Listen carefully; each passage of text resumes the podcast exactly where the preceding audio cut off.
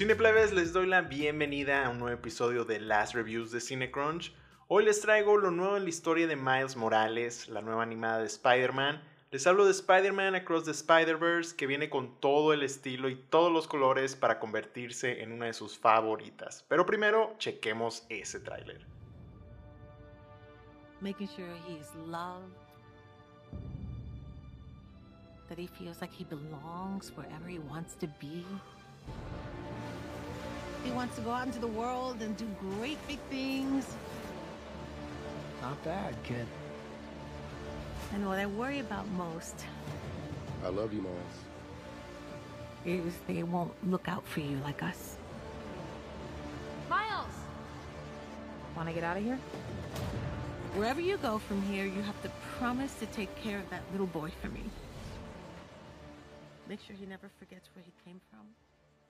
Spider-Man Across the Spider-Verse es la primera parte en esta secuela de la historia de nuestro Spider-Man Miles Morales, que nos relata qué ha pasado después de los acontecimientos de Into the Spider-Verse. Siguiendo con las vidas de las diferentes versiones que hay de Spider-Man en los distintos universos, ahora nos llegan con esta aventura donde un Spider-Man anda reclutando ahí diferentes versiones de ellos para proteger así el cómo debería ser la historia de cada Spider-Man existente, mientras una nueva amenaza hace que se pongan las cosas más difíciles. Aquí ahora tenemos de directores a Joaquim Dos Santos, que ha trabajado como director en las series de Avatar y pues Korra. Ken Powers, director y escritor de Soul. Justin Keith Thompson, dándonos su debut directorial, pero con bastante background en lo que es la animación. Él ha trabajado en caricaturas como La Chica Superpoderosa, Samurai Jack y diseño de producción en las películas de lluvia de hamburguesas. Creo que son una mezcla bastante interesante y aquí se unen muy bien con tanto que hay eh, que poner en orden para darnos este increíble resultado. En el cast de voces regresan obviamente Shamake Moore como Miles y Haley Stanfield como Gwen, también Brian Terry Henry como el papá, Jake Johnson como Peter B. Parker y esta vez tenemos muchísimos, pero muchísimos más, porque decidieron agregarnos cameos a lo estúpido, entonces hay one-liners, eh, one-scene stealers ahí, nomás abren la boca y dicen algo de muchos actores. Como por ejemplo Andy Samberg como Ben Riley, el Scarlet Spider, Daniel Kaluuya como Hobie Brown, el Spider-Punk, Issa Rae como Jessica Drell, Spider-Woman, Oscar Isaac también como Miguel O'Hara, el Spider-Man 2099, y muchos, muchos más que les dejaré ahí de sorpresa si la ven en inglés. Y por supuesto nuestro villano que me encantó, Jason Schwartzman como Spot. De mi parte tenía las expectativas bajas porque sinceramente no creía que nos fueran a dar algo al nivel de lo mejor en películas de superhéroes y hasta de las mejores en animación de todos los tiempos como nos dio la primera. Pero, uff, de verdad, sorpresa. Nos vuelven a agarrar desprevenidos y nos dejan caer otra chulada de película que sí, a la vez es lo que ya vimos anteriormente, pero ¿cómo? O sea, hay cosas que la hacen única, la creatividad aquí es una locura, desde sus mil estilos para cada mundo y cada uno de los personajes de Spider-Man y sus miles de detalles y cuidados está de locos. Las actuaciones de voces, el desarrollo de personajes, un buen guion, excelente arte, una dirección general excepcional, más todo lo que te hace sentir mientras ves el cómo explota todo en la pantalla. En verdad, todo esto hace que esta sea otra de las mejores películas de superhéroes de la historia, hands down. Si hablamos de todo lo visual, híjole, neta, Cineplebes, es de lo mejor de los últimos años. Hay un trabajo increíble en todos esos departamentos de arte, efectos, animación, de verdad se la volaron. El cómo le dan vida a cada personaje, el detalle y lo mejor de todo es que se siente único, cada uno. Hacen único a cada uno y su universo está de locos. Muchísimos detalles y cuidados por ahí. Amé que le dieron más vida y conocimos más, eh, a, por ejemplo, pues Miles y Gwen, más de sus familias, su historia, la cultura. Nos enseñaron más el lado afrolatino, por ejemplo, de Miles, que me encantó. La relación de Gwen en su mundo, en verdad el desarrollo de personajes aquí es mucho, mucho mejor. Y uy, esa jugada del villano, este Spot, que comienza siendo una cosa que dices, uy, ya sáquenlo, es el peor villano de todos. A ver cómo se va desarrollando y termina siendo de los mejores, la verdad. está excelente, excelente. Los temas que vemos aquí como la soledad, la aceptación, qué es lo que hace para que sea uno especial, la lucha de identidad, todo esto está bastante digerible, bien trabajado y bien proyectado en la historia con los personajes en la película.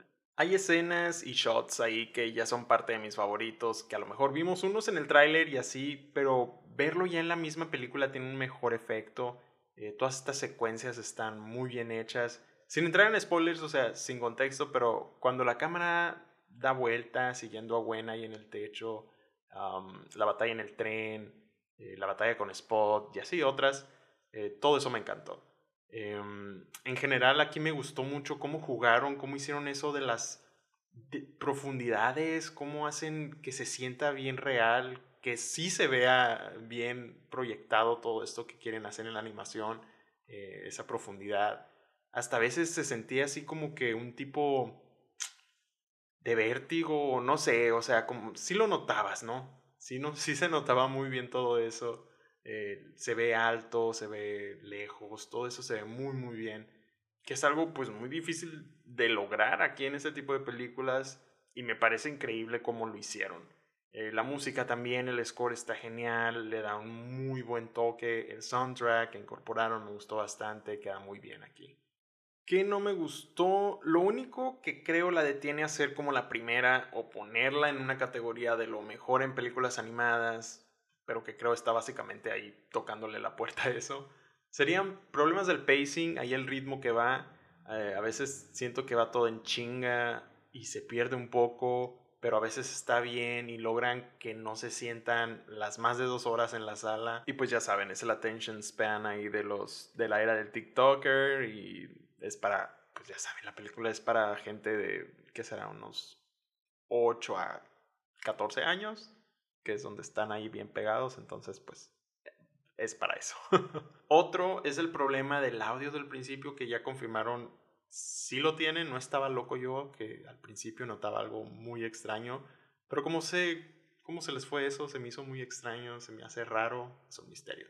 También siento hay un casi exceso de fanservicismo y los easter eggs. Si hay un poco donde dije, Sony, ya salte de ahí, no eres en el MCU, por favor, no lo hagas, enough. Y pues también que es prácticamente una primera parte a la Dune o al Infinity War, que se siente algo incompleta. Pero digo, ya sabíamos que iba a hacer esto, ¿no? Sinceramente no se siente tan cortante, en mi caso, yo así lo veo, como se sintió Dune creo sí tiene más redondita ahí la estructura y lo del final, el twist que nos dejan, eh, se siente como pues un, más un cliffhanger, es eso nomás que se agrega, pero no me deja inconclusa toda la película, siento yo, que ahí sí terminó, por ejemplo, algo antes que se pudo manejar bien en su tiempo de duración, sí sentí un principio y un fin. Pero pues sí deja algo ahí que estaba listo y pues ellos decidieron terminará en la próxima película. Aunque supongo tienen planeado obviamente mucho más que ofrecer para una tercera película que pues va a durar dos horas y feria, supongo. Esperemos que así sea el caso. Pero fuera de ahí no tengo quejas. Ya que vuelva a ver esta película o cuando salga la siguiente parte, la tome ahora sí como de las mejores animadas como la primera, ahí les voy a estar diciendo qué tal, si cambió mi opinión porque está a nada de serlo, sinceramente.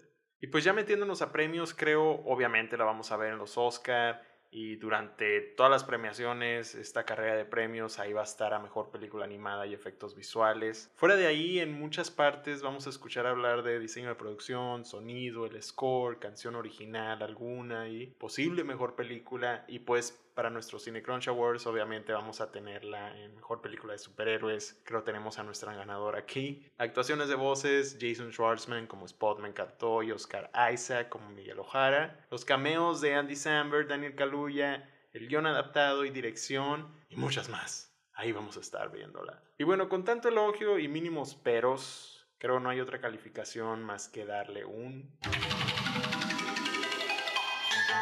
9. Medio, como les digo, otro watch para saber si le tenemos igual que Into the Spider-Verse, la primera. Pero si no, esperemos la siguiente que se junte ahí con esta para que le den un gran, gran empuje ahí y que sea una excelente película animada en general para todos. No nomás para los fans de los superhéroes, en verdad, esta película tienen que checarla todos, se la recomiendo a todos. Y así para que me puedan decir ustedes cuál fue su Spider-Man favorito de todos los que salen aquí. Ahí déjenme en los comentarios.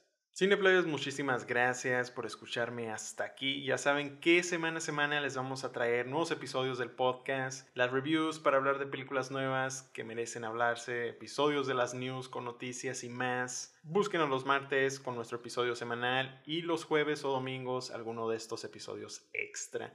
No se olviden de agregarnos y seguir, darle ahí también a la campanita en Spotify para que no se les pase ninguno de nuestros episodios y síganos en su plataforma para escuchar podcast favorita como Amazon Music, Google Podcasts, Apple Podcasts, Spotify, donde quieran. Ahí califíquenos con 5 estrellas, dejen su review y compartan el episodio. Recomiéndenos, lléguenle a las redes sociales, ahí andamos posteando también cosas a cada rato. Estamos como Cinecrunch Podcast en Instagram, Facebook, Twitter y TikTok. Mi nombre es JC Lafarga y nos estamos escuchando. Hasta la próxima.